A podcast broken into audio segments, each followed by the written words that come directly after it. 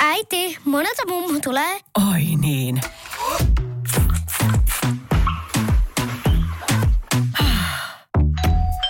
Helpolla puhdasta.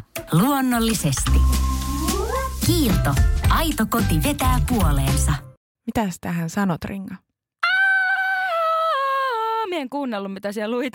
Vähän vaikea sanoa. Ota, ota. Mm, äh, No niin, mm, ei, ö, otetaan toisin. jos Lähtölaskenta oot- alkaa. Ota, s- Lähtölaskenta alkaa. Vielä kerran. Lähtölaskenta alkaa.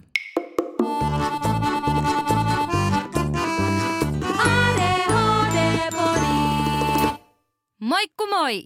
Meitsi on Ringa. Moi, mä oon Fredrika. Meät löydät Instagramista at ADHD-podi. Siellä voit käydä laittamassa meille viestiä, tykkäämässä meidän julkaisuista ja vastaamassa kalluppeihin. Sieltä saat myös ajantasaista tietoa tuotantokauden vaiheista. Ja myöskin toki kaikesta muusta, mitä me löydetään ADHD-tietoisuuteen liittyen, niitä me siellä sitten jaellaan. Lisäksi voit käydä seuraamassa meitä eri suoratoistopalveluissa, jolloin saat heti ensimmäisenä tiedon siitä, kun vaikkapa uusi jakso tulee eetteriin.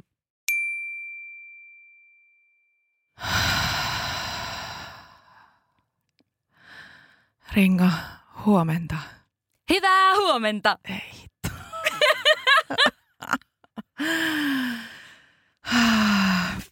Mä haluan tota, mitä sä oot vetänyt tänään aamulla. Miten se voit olla noin pirteä?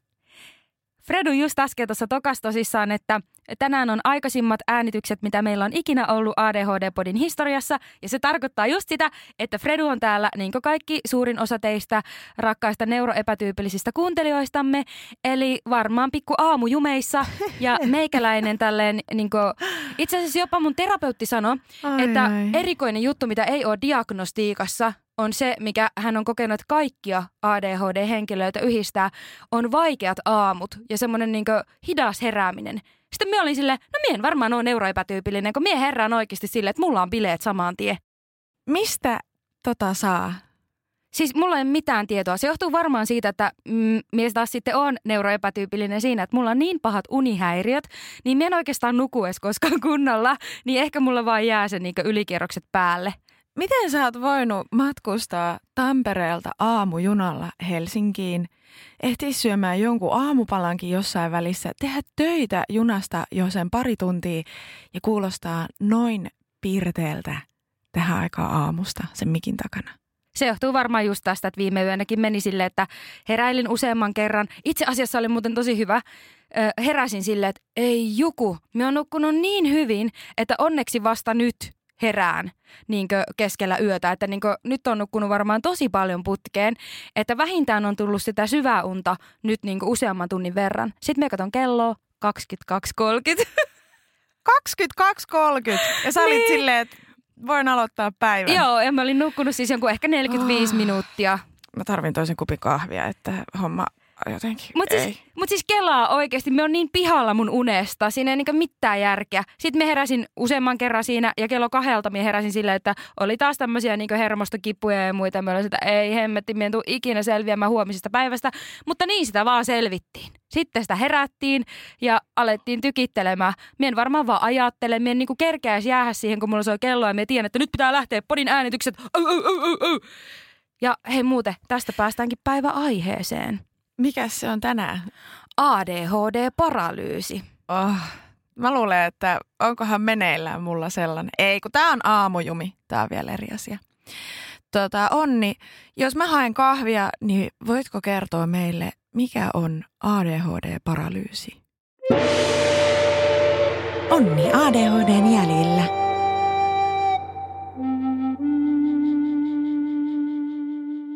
ADHD-paralyysi ei ole virallinen termi, vaan se on syntynyt kuvaamaan ADHD-ominaisuuksien aikaansaamaa lamaantumisen tunnetta. Tällainen lamaantuminen johtuu mielen sisäisen motivaation häiriöstä ja voi tapahtua esimerkiksi hoidettavien tehtävien tai valintojen edessä. Tämä johtaa aloitekyvyttömyyteen, asioiden välttelyyn sekä prokrastinaatioon eli viivyttelyyn.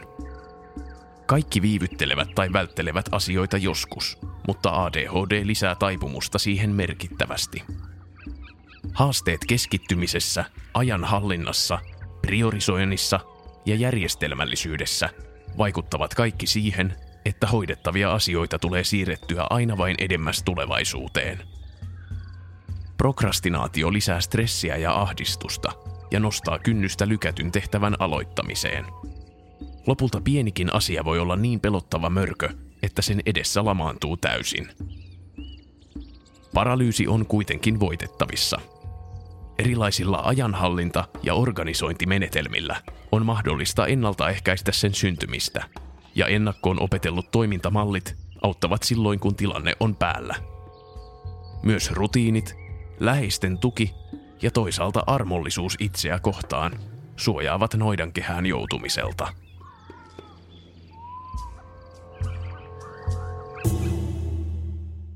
Fredu, tunnistatko sinä itsessäsi ADHD-paralyysin? Ai ai kyllä. Ai ai. Muulloinkin Nam, kuin tänä aamuna. Joo, tähän tosissaan korjautuu ihan silleen kofeiinilla. Ja oikeastaan se korjautus parhaiten sillä, että saisi nukuttua vähän aikaa vähän paremmin. Um, mutta ADHD ja paralyysin kyllä tunnistan. Sehän ei ole varsinainen mikään virallinen termi. Sitä käytetään kuvaamaan sellaista ilmiötä, jonka todella moni ADHD tunnistaa ja jakaa Um, koska se koostuu useammasta asiasta. Se ei, ole, se ei ole ikään kuin yksi yksittäinen asia, vaan siinä on monesti siis sit semmoisia tavallaan siihen liittyviä tekijöitä. Eli yksi asia johtaa toiseen ja sitten lopulta tavallaan niiden monen asian summa on se paralyysi tai tuottaa sen paralyysin. Niin sillä vaan niin kuin helpotetaan sillä termillä sen ilmiön ymmärtämistä ja musta on hyvä sana. Minä luulen, että tämä oli sen takia mulle yksi mielekkäimmistä taustatöistä, mitä me ollaan tehty tähän saakka, koska tieto, mitä tähän liittyen löytyi, oli niin moninaista ja semmoista niin kuin päättelyyn perustuvaa, joten siitä löytyi aika vaihtelevaa informaatiota.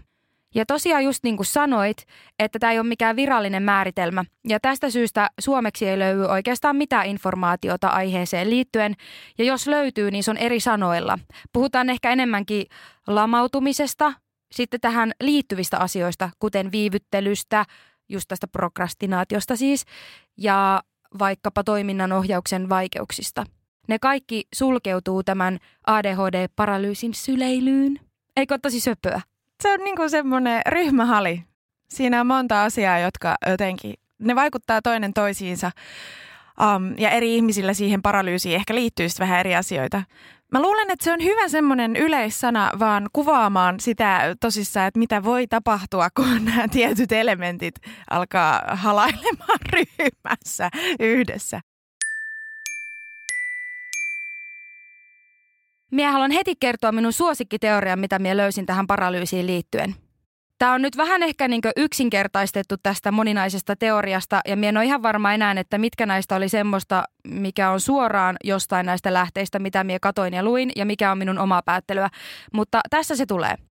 Tämä liittyy osittain ADHD-henkilöiden tunnesäätelyn vaikeuksiin ja haasteisiin käsittää uhkaavien ja henkeä uhkaavien tilanteiden eroa.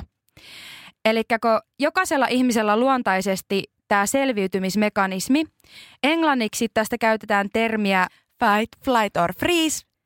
kyllä, eli suomeksi taistele, pakene tai lamannu. Jähmety paikoillesi odottamaan vaaran poistumista ympäristöstäsi ja välittömästä läheisyydestäsi. Just näin. Eli käytännössä taistele, juokse karkuun tai leiki kuollutta, jos mietitään tätä semmoiselta selviytymismekanismin kannalta. Liskoaivojen kannalta. Joo, just tosi Joo, hyvin, tosi lisko, hyvin. Lisko, disko pyörii taas. Niin, no siis mitä sä oot tässä oppinut? Miten tämä paralyysi nyt liittyy sitten tähän? No juurikin siten, että koska ADHD-aivot ei pysty erottamaan sitä uhkaavan ja henkeä uhkaavan tilanteen eroa, niin sillä aktivoituu helposti tämä mekanismi ihan tosi yksinkertaisissa asioissa. Et esimerkiksi työtehtävä tai vaikkapa just lähestyvä deadline voi olla käsitteenä uhka. Ja ne henkilöt, kelle luontaista on tämä lamaantuminen, niin silloin se aiheuttaa sitä paralyysiä. Ja tästä päästään myös meidän aamuun. Me on itse ehdottomasti tämä fight-ihminen. jolla on korostunein tämä ominaisuus. Ei hitto, sä oot sille tulta päin. Niinkö? Niin, no joo, just näin. Ja enkä mie siis sitä tarkoita, että kaikilla olisi vaan jotenkin yksi ainoa näistä hallitsevaa. Että kyllä miekin koen paralyysiä, mutta mie väitän, että ne ehkä ihan yhtä usein kuin tosi moni ADHD-henkilö. Mutta mun teoria on siis se, että ADHD-ihmisillä aivoissa aktivoituu paljon helpommin tämä selviytymismekanismi fight, flight or freeze – ja henkilöstä riippuen joku näistä ominaisuuksista on ehkä vähän korostuneempi. Tai, tai ehkä erityisesti tietyissä tilanteissa korostuu nämä tietyt asiat. Ja se lamantumisefekti tulee paljon useammin kuin neurotyypillisellä. Tämä on itse asiassa tosi kiinnostava teoria, koska Um, esimerkiksi semmoinen vaikka, missä mulla tapahtuu se niin kuin vaikein lamaantuminen, niin myös on sellainen, sellaisia asioita, jotka herättää musta eniten stressiä, a.k.a. se voisi myös olla sitä sellaista pelkoa. Tämä on alitoista. Mä en ole koskaan ajatellut tätä näin, että on siitä kiinnostavaa, koska tämä myös selittää mulle sitä, mä pidän tästä siis teoriasta, koska se vähän selittää sitä, että miksi, miksi mä vedän ihan silleen, niin jäihin siinä vaiheessa, kun se asia olisi vain joku, mikä pitäisi hoitaa, mutta ei. Se, se jotenkin herättää sellaisen stressitason nousun, että, että musta saattaa tulla toimintakyvytön tosiaan se, miksi me on repinyt tähän myös tämän tunnesäätelyn vaikeudet, niin se liittyy just tähän asiaan. Että voi vaikkapa kokea semmoista ahdistusta ja pelkoa ja niin näitä negatiivisia tunteita paljon helpommin tai herkemmin, koska ei ymmärrä sitä siihen asiayhteyteen liittyen. Että siinä ei ole välttämättä niin järkeä, että miten tämä tunnesäätely toimii missäkin yhteydessä. Nyt siis oli tämä oli ilmeisesti Ringa tosiaan sun oma päätelmä tästä asiasta. Eli kaikki siellä kotikuulokkeissa, niin tietekää, että ihan mutulla nyt mentiin. Mutta mä tykkään tästä sun päätelmästä, koska tämä antaa jo heti paljon enemmän välineitä ähm, puuttua siihen tilanteeseen.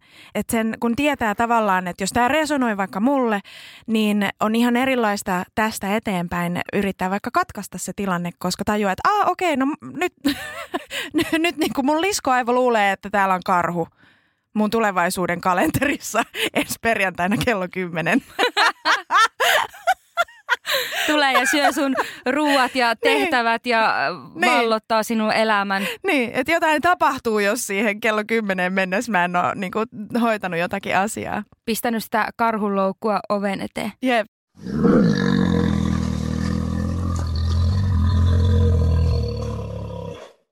Ja tosiaan vaikka tämä oli pelkästään mun mutuilua, se pohjautui silti kaikki näihin lähteisiin, mitä minä tässä tutkin. Ja tämä ei välttämättä ole mitenkään semmoinen, että Oo, minä nyt keksin uuden jutun, että kyllä tämä voi varmasti löytää jostakin muualtakin. Mutta Fredu, siellä pysyt jotenkin aina minua paremmin sellaisessa kokonaisuuden hallinnassa ja niin erityisesti jotenkin tieteellisestä näkökulmasta, niin kerroppa mulle, onko ADHD-paralyysi semmoinen asia, joka koetaan jotenkin kerralla vai ketjuntuuko se tai ketjuttaako ADHD-paralyysi itse itseään? Se on semmoinen ikiliikkuja. tai iki ei liikkuja. Mikä on ikiliikkujen vastakohta? Ikuisesti paikalla. Jo siis tota... Mie muuten en tiedä, että liittyykö tämä tähän asiaan mitenkään, mutta ikuisesti liikkuvasta tuli mieleen valkohai. Mie eilen kuulin semmoisen informaation, että valkohain pitää olla koko ajan liikkeessä sen takia, että sen kidukset vaatii niin jatkuvasti virtaavaa vettä, että se pysyy elossa. Sitten, sitten minun poikakaveri oli silleen, että noiko kaikilla kaloilla on noin. Ja mien sitä saanut googlattua, mutta kuulemma valkohailla on näin. Ja tämäkään ei perustu mihinkään tieteelliseen lähteeseen, vaan taitaa perustua ADHD-vertaistukiryhmään johonkin internetin syövereihin. Mutta oli kiinnostava juttu, olisi totta tai ei. Mutta onko tota ADHD-paralyysi samankaltainen ketjuntuva valkohai, asia? Joo. Onko ADHD-paralyysi valkohai? Me ollaan nyt nostettu karhut pöydälle ja valkohait pöydälle. Tota, ja mä otan todellakin tämän kohteliaisuuden vastaan, että mulla pysyy joku asia hallinnassa, mutta tähän siis mä oon hyvä vaikuttamaan siltä, että mä tiedän, mitä mä teen, tai mä tiedän, mistä mä puhun. Ja sehän riittää. Sehän riittää. Mun molemmat vanhemmat on opettajia, ja tämän jallon taidon olen oppinut heiltä. Öm, monestihan ADHD-paralyysi lähtee liikkeelle niinkin viattomasta asiasta kuin se, että ajattelee, että oh, mun pitäisi tiskata toi yksi haarukka, mutta en kyllä millään jaksaisi nyt. Eli puuttuu sisäinen motivaatio tehdä se asia. Ja tiedetään, että ADHDssa se sisäinen motivaatio eli itseohjautuvuus ei pelitä ihan tyypillisesti. Ja joillakin se käytännössä puuttuu siis kokonaan ADHD-ihmisillä, että sellaista sisäistä ohjaavaa ääntä ja ohjaavaa toimintoa ei ole, joka niin kuin tavallaan katkaisi sen bullshitin ja olisi päässyt silleen, että peset sen, että se on pikkujuttu, hoida se, sit se on tehty, sit sulla on puhdas haarukka, kun sä syöt lounasta kahden tunnin päästä. Et niin kuin, lopeta toi ihme jossittelu ja ininä. Mä ainakin haluaisin nähdä, että se ääni voisi olla se sisäinen motivaattori. Se on lempeä, mutta se on napakka ja se on no bullshit siinä mielessä, että se vaan sille auttaa navigoimaan jotenkin elämässä pienistä asioista isoihin eteenpäin. Että jos sä nyt säästät joka kuukausi tämän verran rahaa, niin vuoden päästä sä voit ostaa sen, en mä tiedä, mikä se asia on, johon säästää. Mutta tällaista tota, niin kuin tulevaisuusajattelua ja sitä sisäistä motivaatiota ei ADHDssa, se ei ole käytössä samalla tavalla kaikille ADHDlle. Ja tämä on minun nähdäkseni se ensimmäinen askel, joka, joka niinku, ensimmäinen askel siinä, siinä tota jyrkässä rinteessä, jossa vaan kiihtyy. Jos siihen tuota kuoppaan jalkansa laittaa, niin sit siitä tulee semmoinen pitkä juoksu ja lopulta nenämahalasku sinne montun pohjalle, jossa on ADHD-paralyysi. No miten se sitten käytännössä ilmenee se ketjuntuminen? No niin, no sehän ilmenee niin, että sitten kun se haarukka on jäänyt ekaksi tiskaamatta, koska se oma no bullshit ääni siellä päässä ei ole, jo olemassa tai hereillä tai toiminnassa, niin siitä tulee lopulta semmoinen muuri siitä yhdestä haarukasta. Eli joka kerta vetää laatikosta uuden haarukan ja uuden haarukan ja lopulta siellä ei ole pelkästään haarukoita, lopulta sinne on vedetty lusikat, kauhat ja kaikki käyttöön. Eli se, se niin kuin kasvaa se kynnys toimia sen asian eteen. Mä teen huomenna, mä teen huomenna, mä teen huomenna. Ja tämähän monesti toimii siis tämä prokrastinaatio, eli tämän asian hoitamisen viivyttely toimii niin, että jos se 15 haarukkaa ja kaikki puurokauhat alkaa ahdistaa siellä tiskialtaassa niin, että edes hanaa ei pysty enää käyttää, niin yleensä siinä vaiheessa ADHD-ihminen saa hirveän hyvin aikaiseksi vaikka maksaa laskuja tai siivota koko muun kämpän. Eli tavallaan se, se saattaa motivoida sitten siihen välttelytoimintaan. Ja sitten tuntuu siltä, että mähän on tässä aktiivinen, että mä hoidan muita asioita, mutta edelleen se alkuperäinen juttu on vielä tekemättä. Ja tämä voi vielä olla ihan kiva ja aktiivinenkin vaihe. Ja sitten musta tuntuu, että siinä, siinä se vauhti alkaa kiihtymään. Eli sitten kun kaikki astiat on käytetty ja siitä on tullut ihan massiivinen siitä, siitä tiskivuoresta ja siitä on tullut massiivinen siitä muurista hoitaa se asia, niin sitten siihen voitaisiin vaikka lisätä tämmöinen elementti, että on otettu käyttöön jo kertakäyttöastiat, koska ei ole enää mitään muuta. Ja sitten Anoppi soittaa, että se on tulossa huomenna päiväkahville kello 12. Ja tämä saattaa olla se niin kuin viimeinen asia, joka niin kuin jotenkin lamaannuttaa ihan viimeisen päälle sen koko toiminnan. Ja sitä, sitä vaikka silleen, että okei, okei, Anoppi on tulossa, ei mitään, mä, mulla on koko yö aikaa tiskata – niin koko yö tehdään jotain ihan muuta. Ei välttämättä edes nukuta. Ja siinä vaiheessa, kun Anoppi on jo niin kuin oven takana, niin se lamaannus on siis siinä pisteessä, että se on enää semmoinen vain yksi iso ahdistusmöykky. Sieltä ei enää voi tehdä mitään, sieltä käsi jotenkin. Että et siinä vaiheessa on niin kuin unohtunut pestä hampaat, viedä koira ulos, äh, hoitaa laskut, pukea päälle. Että se tavallaan kertaantuu ne vaikutukset jo sitten sen tiskialtaan ulkopuolelle. Ja sitten Anopille ei enää avatakaan ovea ja sen jälkeen alkaa sosiaaliset vaikeudet ja puhelin että, että mitä ihmettä, että te olitte sopinut tapaamisesta ja sä et mukaan ollut kotona. Niin tätä mä niin kuin kuvaisin, että ADHD ja paralyysi alkaa siitä yhdestä haarukasta tiskialtaassa. Ja koska se motivaation ääni puuttuu, niin sitten astuu kuvaan ne muut toiminnalliset vaikeudet. Että sitä omaa toimintaa ei saa ohjattua, sit itseään ei saa motivoitua siihen, että sen asian saisi hoidettua. Ja siitä tulee lopulta isompi kuin se on. Tämä oli nyt konkreettinen niin kuin tiskialtaassa tapahtuva asia, mutta tähän voi tapahtua päässä. Tämä voi tapahtua mielen sisäisesti myös. Eli se ei välttämättä ole niin näkyvä toiminto, se paralyysi. No koska sinä tykkäät näistä minun hiustenpesutarinoista, niin minä voi ottaa tähän sellaisen esimerkin nyt heti. Meillä on kämpisten kanssa nykyään semmoinen jokseenkin iltarutiiniksi muodostunut juttu, että me katsotaan yhtä tiettyä sarjaa porukalla. Sitten voi käydä tällä tavalla, että me on silleen, että oi vitsit, että mulla nyt väsyttää, että mulla kerrankin väsyttää ajoissa niin tosi aikaisesti, me voisin mennä nyt nukkumaan. Mutta sitten me ollaan miettiä, että ei vitsit, että nyt kun nämä muut katsoo tätä, niin sitten mulla jää tätä sarjaa katsomatta, jos mie lähden nyt nukkumaan. No ei se haittaa. Mie voin senkin vaikka vielä hyväksyä, että no okei, mie lähden silti. Sitten minä mietin, että jotta minä voin mennä nukkumaan, niin minun pitää käydä suihkussa. Mutta voinko me mennä suihkuun, jos minä en ole käynyt treenaamassa? Pitäisikö minun kuitenkin tehdä tämä joku pieni iltatreeni, että minä voi lähteä nukkumaan? Ja hampaatkin pitää pestä.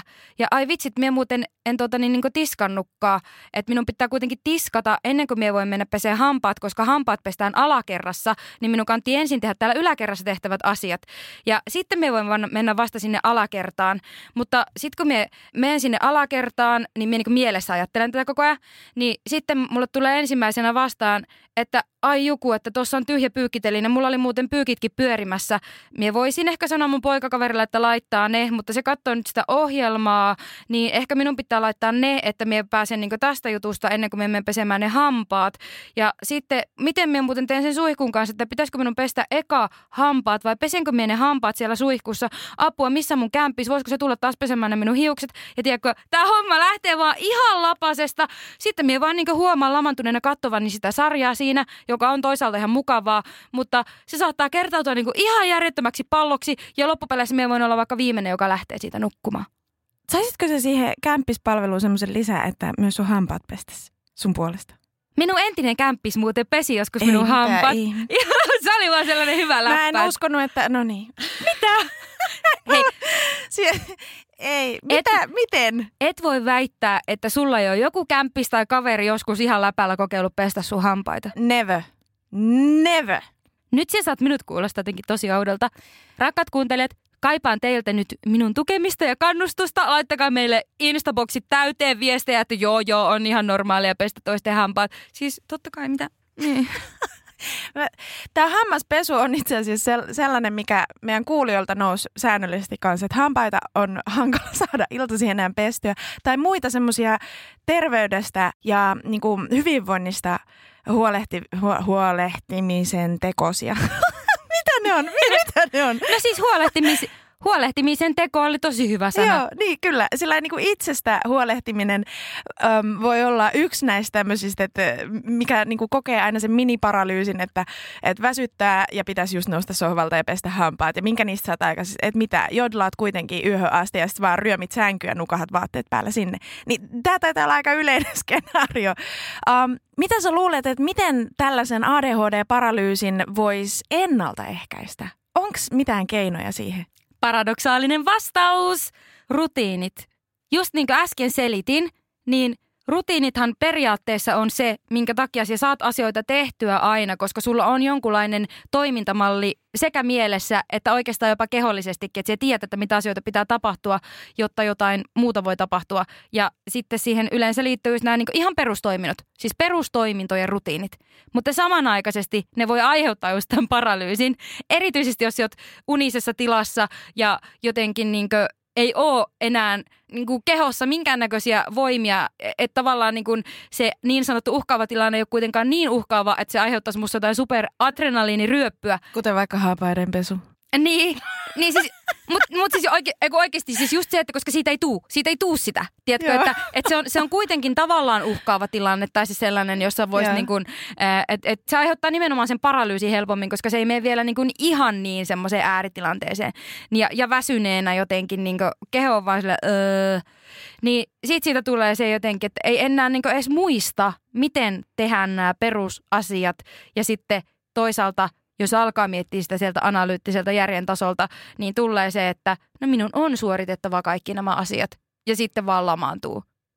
Mutta sitten toisaalta kyllä minä olen joka yö päässyt nukkumaan ja viime aikoina minä olen yleensä ollut kuitenkin ensimmäinen, Ai, joka ai. poistuu katsomasta sitä meidän Joo. rakasta komediasarjaa, niin, niin kyllä se varmasti on ne rutiinit, koska minä tiedostan, että nämä rutiinit ottaa jonkun tietyn ajan. Rutiinien kellottaminen, hei, siinä, Uu, siinä. Joo. Rut, äh, kellota Rut, rut.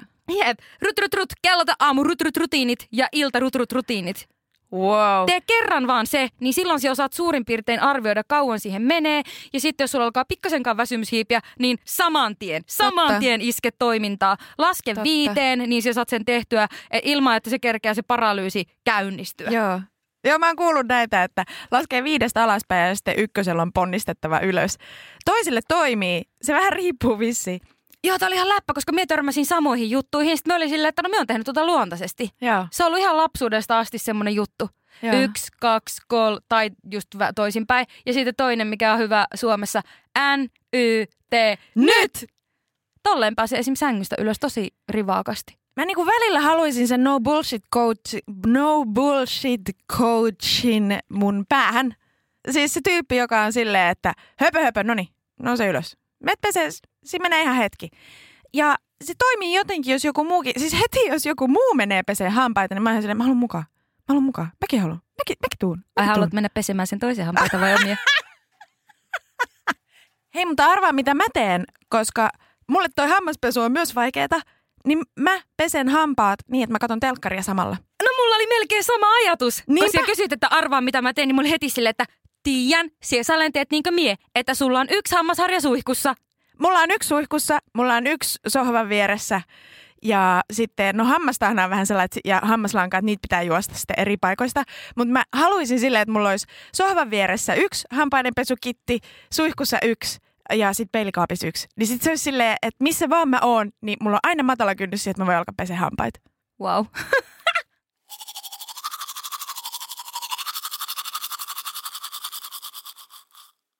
Vaikka ADHD-paralyysi ei ole mikään virallinen termi, niin silti ADHD-ihmiset tunnistaa tämän tosiaan itsestään. Ja mehän kysyttiin meidän seuraajilta Instagramissa, että miten he kokee tämän asian, että ilmeneekö tätä, kuinka usein koet ADHD-paralyysiä ja näin meille vastattiin. Päivittäin 48 prosenttia. Se on lähes puolet, tai siis käytännössä puolet meidän seuraajista päivittäin.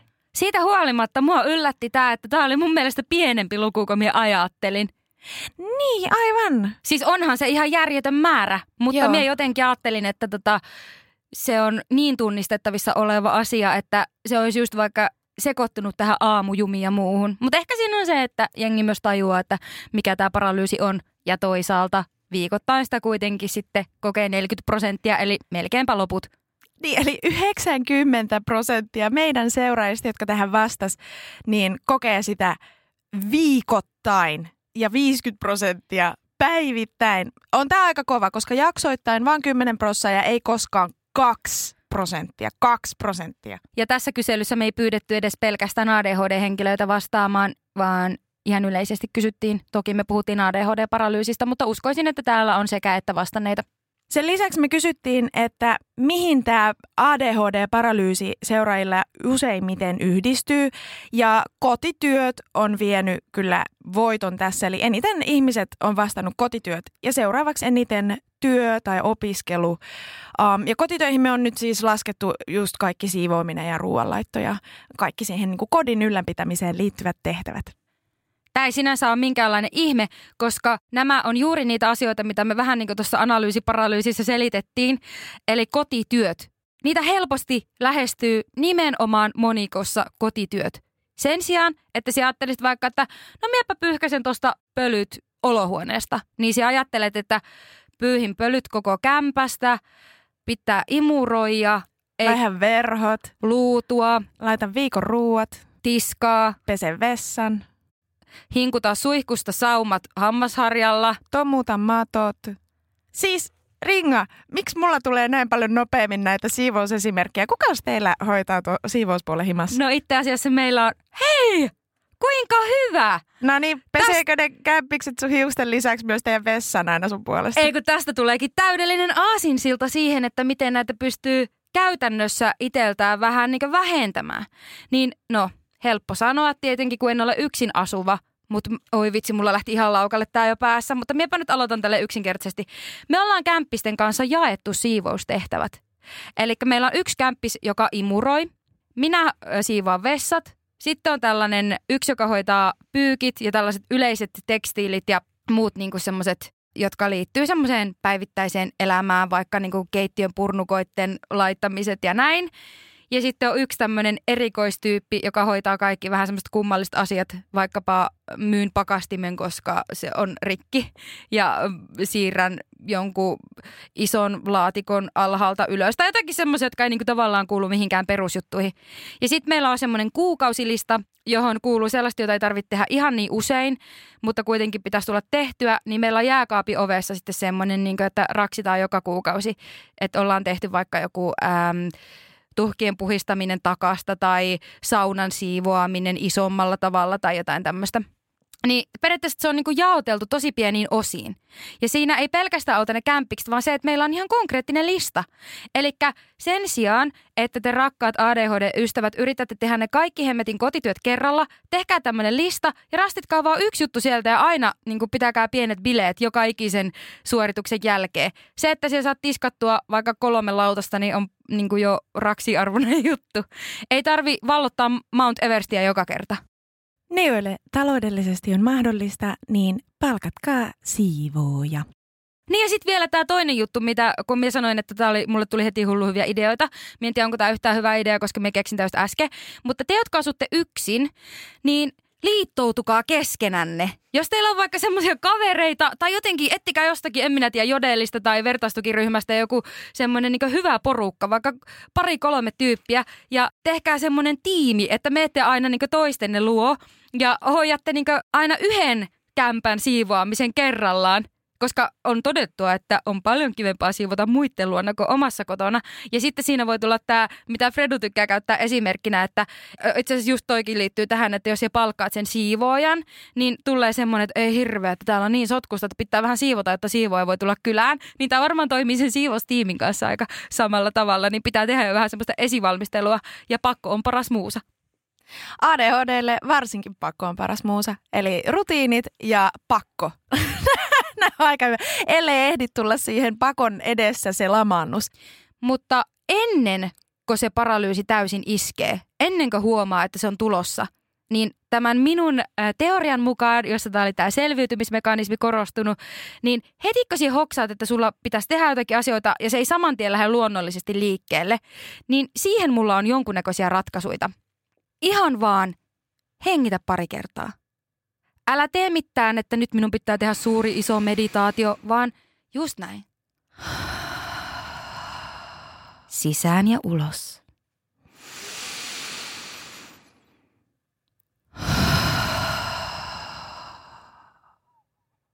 Ja tämä auttaa teitä irtautumaan syöksykierteestä kohti ADHD-paralyysiä – koska teidän aivoissa ei aktivoidu niin helposti se mekanismi, koska ne tajuaa, että ei ole mitään hätää. Eli ihan vaan rauhoita itses. Yritä päästä pois paniikinomaisesta tilasta ennen kuin se laukeaa. Tämä on siis se hetki siellä ADHD-paralyysimontun reunalla, kun toinen jalka on jo ilmassa, niin sen saa ehkä laskettua takaisin siihen reunalle ja vaihdettua suuntaa.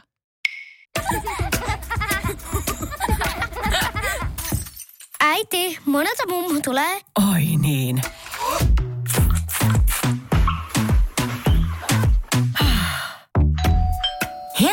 Puhdasta. Luonnollisesti. Kiilto. Aito koti vetää puoleensa. Ja nyt luvassa on meidän parhaat vinkit. Kuinka taltuttaa? Pa, pa, pa, paralyysi!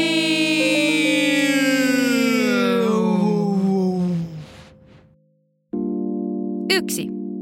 Kehollinen liike. Esimerkiksi kymmenen kyykkyä.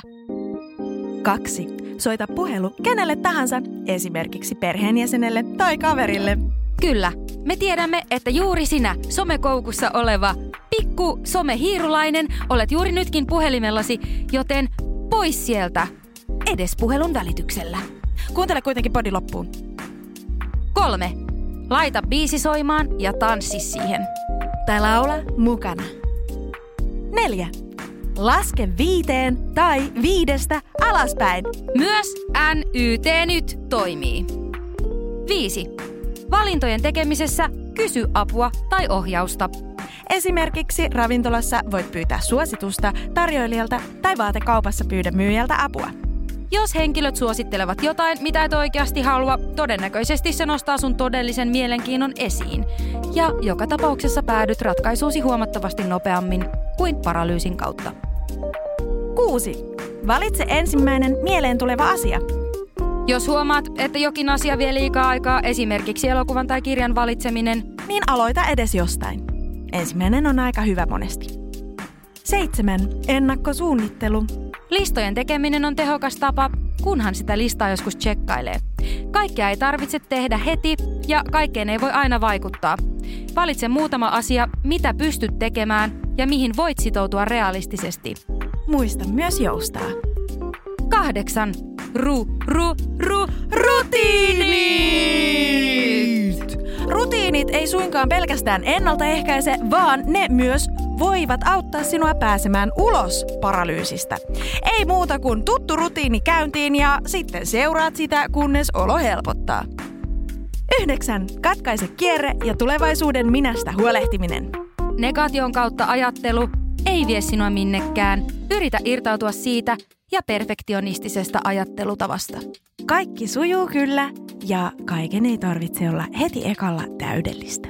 Kohtele itseäsi kuin kohtelisit parasta ystävääsi. Todennäköisesti et tuomitse yhtä paljon. BF. 10. Ahdistuksen hallintakeinot. Onko paralyysisi mennyt niin pitkälle, että siitä on tullut jo ahdistuskohtaus? No, on hyvä harjoitella ennen näitä tilanteita ahdistuksen hallintataitoja, kuten jääpalan suussa pitämistä, kylmää suihkua tai kasvojen valelua viileällä vedellä. Lisätietoja löydät Interwebsin ihmeellisestä maailmasta. Hakukoneet laulamaan.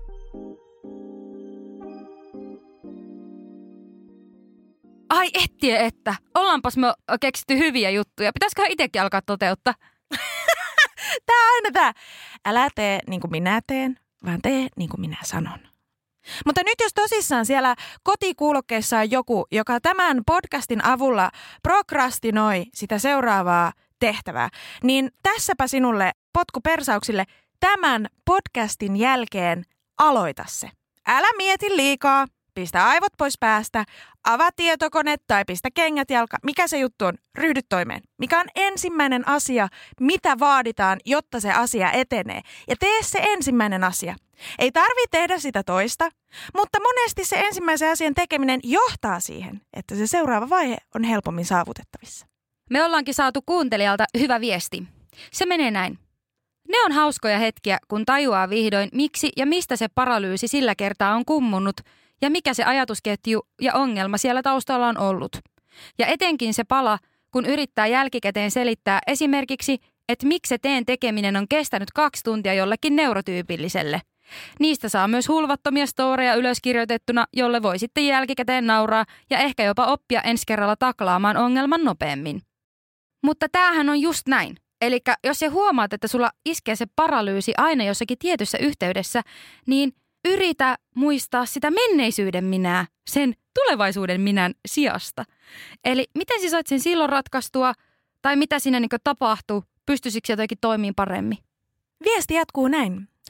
Toki on myös se puoli, kun jää vaikka tuet saamatta tai joutuu lähettämään uuden hakemuksen, kun on onnistunut lykkäämään sitä niin pitkälle, että ehtii saamaan kielteisen päätöksen puuttuvien tietojen tai lomakkeiden takia. Ringa, mitä sitten, jos se ADHD-paralyysi johtaa siihen, että päätyy elämässä vaikeuksiin? No näinhän siinä monesti käy, tai varmasti on jossakin kohtaa käynyt. Eipä niitä diagnooseja varmaan muuten meillä kellään oliskaan.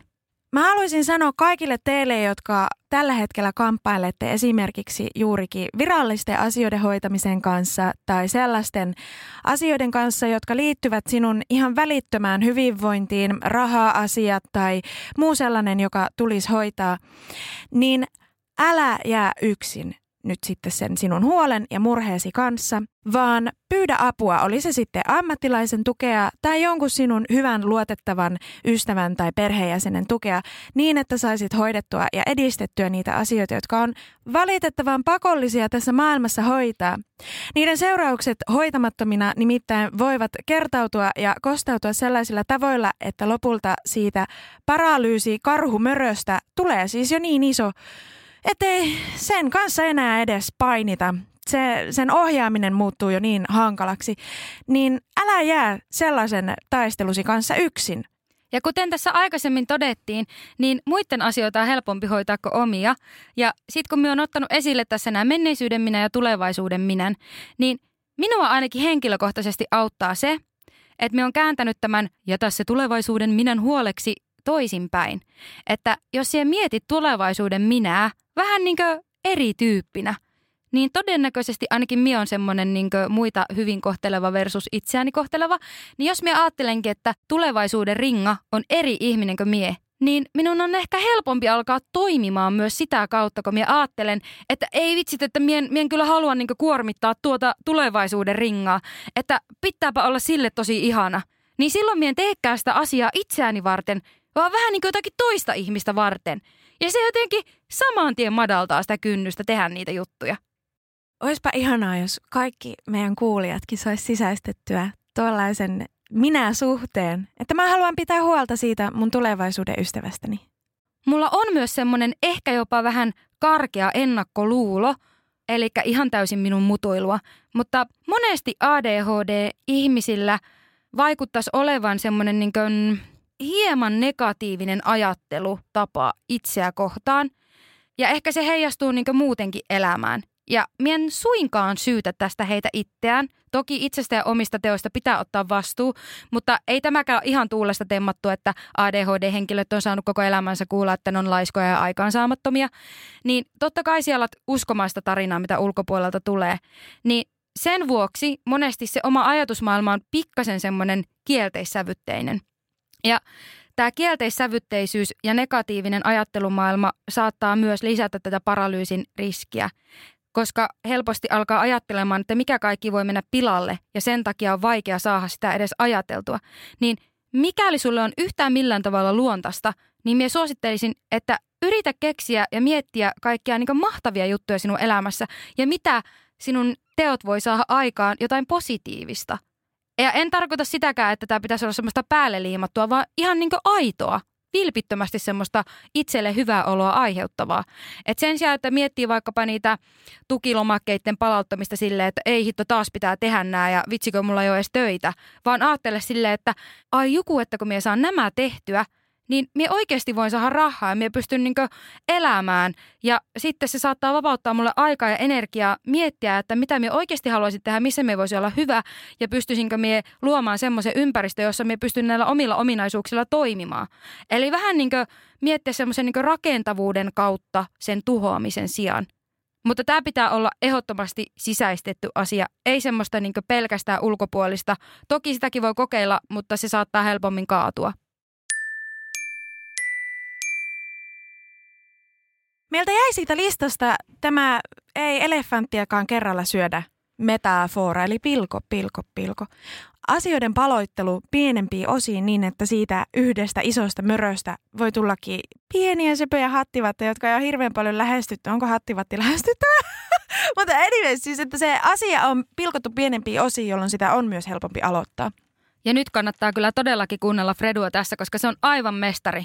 Meillä on tällä hetkellä aivan ihana harkkari Santeri. Ja minä olen seurannut Fredun ja Santerin viestintää tästä asioiden palottelusta, että miten se pystyy tekemään jostakin tehtävästä helpommin lähestyttävän. Ja Fredu on aivan uskomattoman hyvä ohjeistamaan sellaista niin kuin tehtävien pienemmäksi palottelua – että siitä niin aloittamisesta tulee niin paljon pienempi kynnys, kun ensin vaan niin hahmottaa sen kokonaisuuden, mitä kaikkia osia siihen liittyy. Sen sijaan, että vaikkapa me tässä Fredun kanssa oltaisiin, että nyt mennään tekemään jakso ADHD-paralyysistä, niin mehän pitää ensin tiedostaa, että mitä kaikkia asioita siihen liittyy. No tämä on itse asiassa ihan niin kuin mukava varmaan meidän kuuntelijoillekin tietää, mitä tähän liittyy. Niin siihen liittyy vaikkapa tämä ennakkosuunnittelu, infon tekeminen, Instagram-kyselyt, kenties omien tai kuuntelijoiden tarinoiden perkaaminen ja studioajan varaaminen, niin poispäin, niin poispäin. Tässä oli jo niin kuin ainakin 5-6 esimerkkiä, mitä siihen liittyy. Ja nämäkin asiat pystyy pistämään tosi paljon pienempi osi. Vaikkapa joku infon koostaminen, äh, katsotaan erilaisia videoita, voi olla vertaistukivideoita, asiantuntijavideoita, ja sitten sama pätee siihen, että me luetaan artikkeleita, mennään tutkimaan tieteellisiä artikkeleita, julkaisuita, ja tsekataan vaikkapa liiton infot, käypähoitosuositukset. Eli ihan jo se infoasiakin voi sisältää niin tosi monta eri osiota. Eli jokainen viedään semmoisen niin pyramidiajattelun kautta oikeastaan, taikka mindmapin kautta semmoiseen yksinkertaistettuun muotoon. Fredu on siis aivan nerokas tässä. Onko se Fredu osannut aina tämän vai onko se tullut sulla jotenkin esimerkiksi tämän ADHD-diagnoosin kautta, että sä alkanut tiedostaa, mikä sua itse auttaa vai mikä on saanut sinut tämmöiseksi tehtävän pilkkomisguruksi? Mä istun täällä ihan hämmästyneenä ja kuuntelen sinua, koska mä en oo ehkä kovin tietoinen. Mä luulen, että toista ihmistä on helpompi myös ohjata. Eli varmaan toiselle ihmiselle tulee annettua sellaista ohjausta, mitä, mitä tunnistaa, että itse tarvitsis, jotta vaikka just tällaisten asioiden tekeminen olisi helpompaa. Ja mä vasta tässä sinua kuunneltuani oikeastaan käsitän, että, että siis sellaista ohjaustahan mä teen.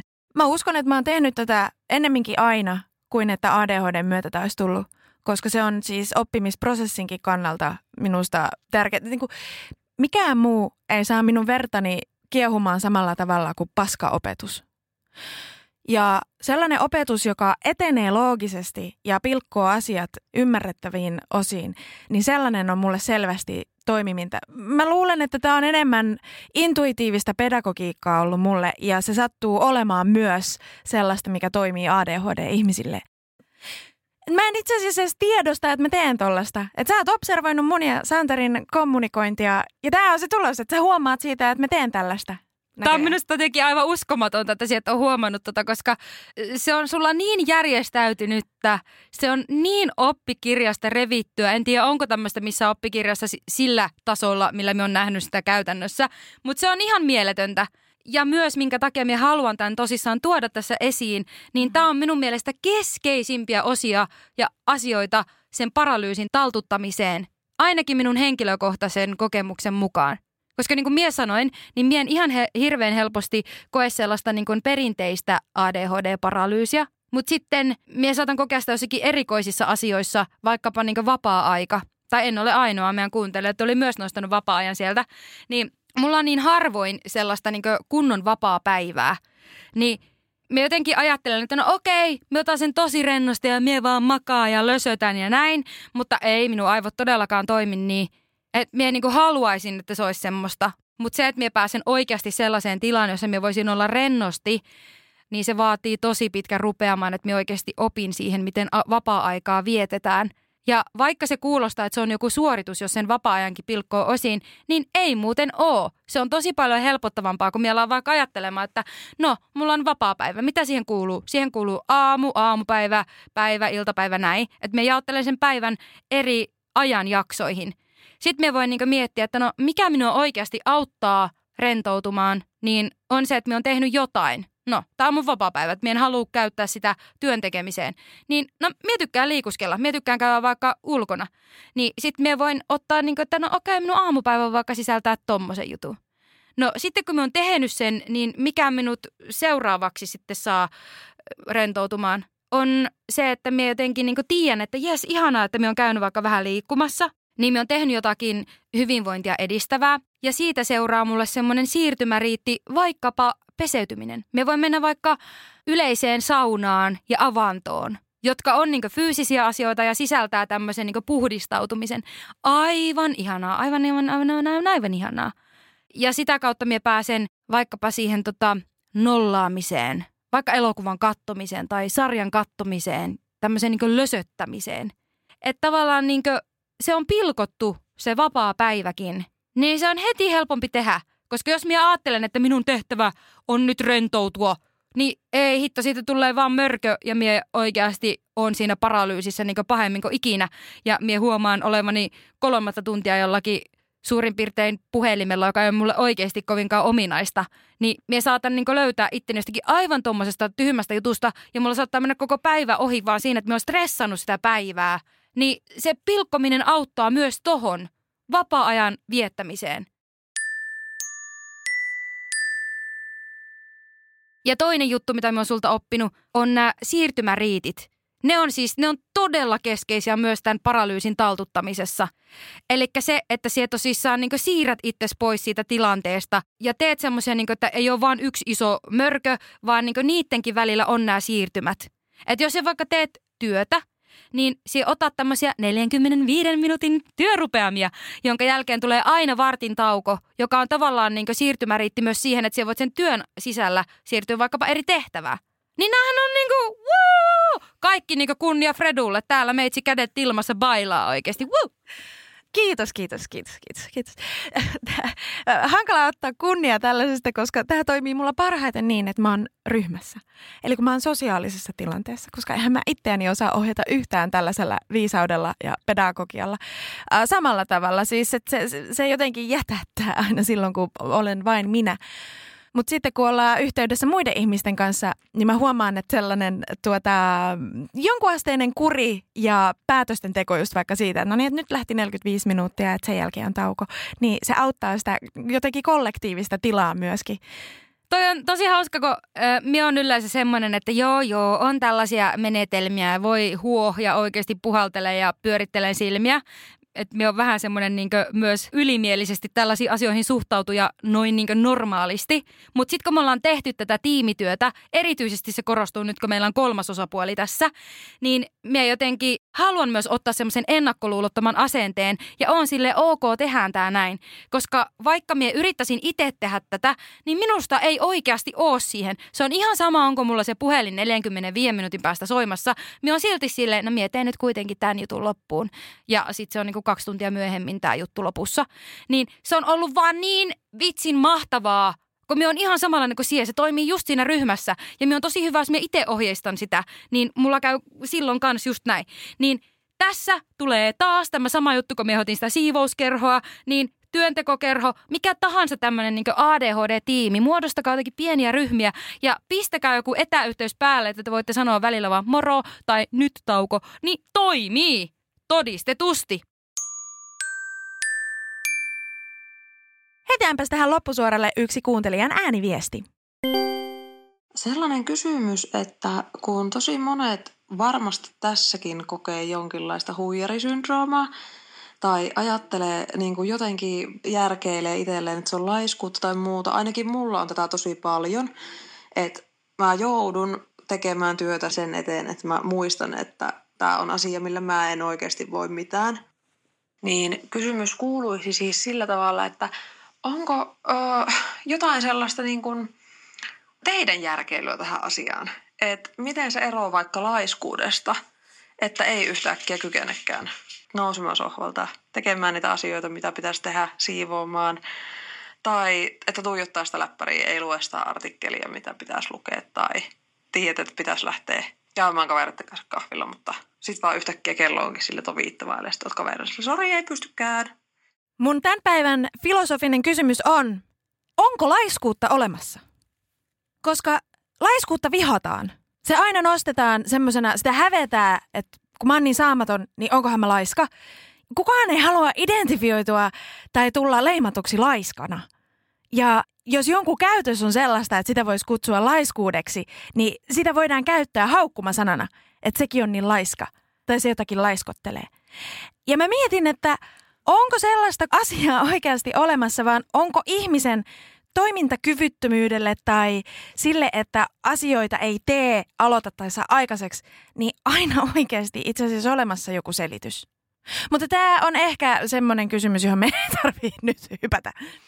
Ei, kylläpäs mä en tarvii. Minusta tämä on aika kiva filosofinen kysymys. Minä olen sitä mieltä, että on ehdottomasti olemassa laiskuutta. Se on vain nimitys sille tietylle ilmiölle. Ja laiskuutta on minusta ehkä semmoinen tietoisesti valittu tekemättömyys tai lorviminen – mutta se taas ei tarkoita sitä, että laiskuus on aina huono asia. Laiskuushan voi vaikkapa lisätä tehokkuutta. Se, että sä niin laiska, että et jaksat tehdä jotakin tiettyä asiaa kerta toisensa jälkeen, niin sä saatat keksiä jotakin aivan kummallisia ja mahtavia ideoita, mitkä johtaa jonkun asian tehostamiseen tai nopeuttamiseen. Et mie väitän, että laiskuus on todella monen upean keksinnön takana esimerkiksi. Mutta sitten taas semmoinen laiskuus, joka heijastuu ympäristöön, ei ole ehkä sitten taas sitä miellyttävintä tai oikeutetuinta laiskuutta. Eli silloin saat olla laiska, jos se ei heijastu muihin negatiivisesti. Ja sitten taas vaikka laiskottelu on myös oikein mielekäskin termi. Sehän voi olla semmoista niinku loikottelua ja lötvimistä vaikkapa riippumatossa. Sehän on aivan ihanattaa, ihanattaa puuhaa. Mutta sitten taas se, että miten näyttäytyy vaikkapa joku ADHD-paralyysi tai vaikkapa muunlaiset toiminnanohjauksen häiriöt, niin ne saattaa näyttäytyä neurotyypillisen silmän laiskuutena ja se ei tosissaan silloin aina sitä ole. Niin kyseessähän voi olla tosiaan näkymätön mielensisäinen kaos, jota, joka ei näyttäydy ulkopuolelle kaauksena, vaan se näyttää vaikka hitautena, unohtuu omiin ajatuksiin, myöhästyy, ei saa aikaiseksi tehdä jotakin asiaa, jota on pyydetty. Niin silloin on ihan ymmärrettävää, että se virhekäsitys on se, että se ihminen on saamaton ja laiska ja todellisuudessa siellä voi olla todella vaikea päänsisäinen kaos tai jopa se ADHD-paralyysi meneillään. Ja toki en miestäkään kiellä, etteikö olisi olemassa myös se toinen puoli. Aivan varmasti on helppo selittää välillä sitä, että ei saa jotakin aikaiseksi, niin vaikka, että no mulla on menossa tässä nyt tämmöinen ADHD-paralyysi tai että mulla on näitä toiminnanohjauksen vaikeuksia, niin vaikkapa se olisikin totta, vähintään suurimmassa osassa tilanteita ja tapauksia, niin on kuitenkin mahdollista, että joskus se on vähän sellaista, että selittelen tässä itselleni ja muille – että joskus vaan on fakta, että nyt oikeasti tartut toimeen. Sulla ei ole aina se paralyysi päällä. Että niin pitää muistaa se, että itseltään saa myös vähän niin vaatia.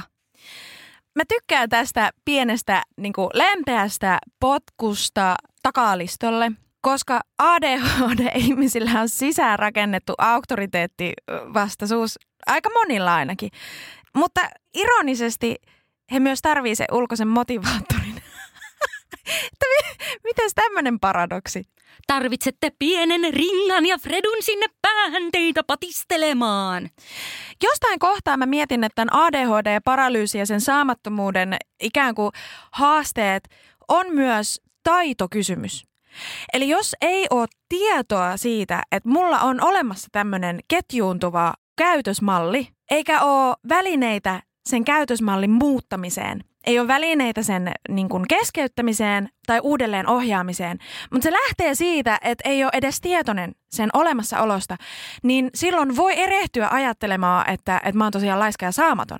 Mutta sitten t- nyt tämä on tämä avain, missä tätä persille potkimista tarvitaan sopivassa hetkessä, on se, että kun siitä tullaan tietoiseksi, niin sen jälkeen se seuraava velvollisuus on hankkia ne taidot. Ja sitten kun on ne taidot, niin mitä enemmän niitä taitoja on, niin sitä vähemmän minusta on myös sitä varaa, jolla lähteä piiloutumaan myös sen termin taakse. Että no kun mulla on tää, niin siksi mä en voi. Jos sä oot tietoinen siitä, että sulla on toi, niin silloin asioita tapahtuu. Me ei olla aina todellakaan sen homman päällä. Niin kun sitä ei saa niskasta kiinni. Ja elämää tapahtuu silti, vaikka olisi mitä taitoja. Se on ihan de facto. Ja silti myös haluan peräänkuuluttaa sitä, että kun tämä ää, voiteleva uhriutumisen ja marttyriuden vaihe alkaa olla siinä pisteessä, että olet valmis ottamaan vastuun itsestäsi, niin koita olla piiloutumatta sen asian taakse. Vaan mieti, että okei, no nyt mä oon harjoitellut näitä taitoja. Saanko mennä käyttöön tässä ja nyt? Ja te pienet rakkaat ketkulaiset, eli neurotyypilliset ystävämme, vaikka me puhutaan tässä ADHD-paralyysistä, niin toki tämä on semmoinen ilmiö, joka on aivan kaikkien elämässä läsnä.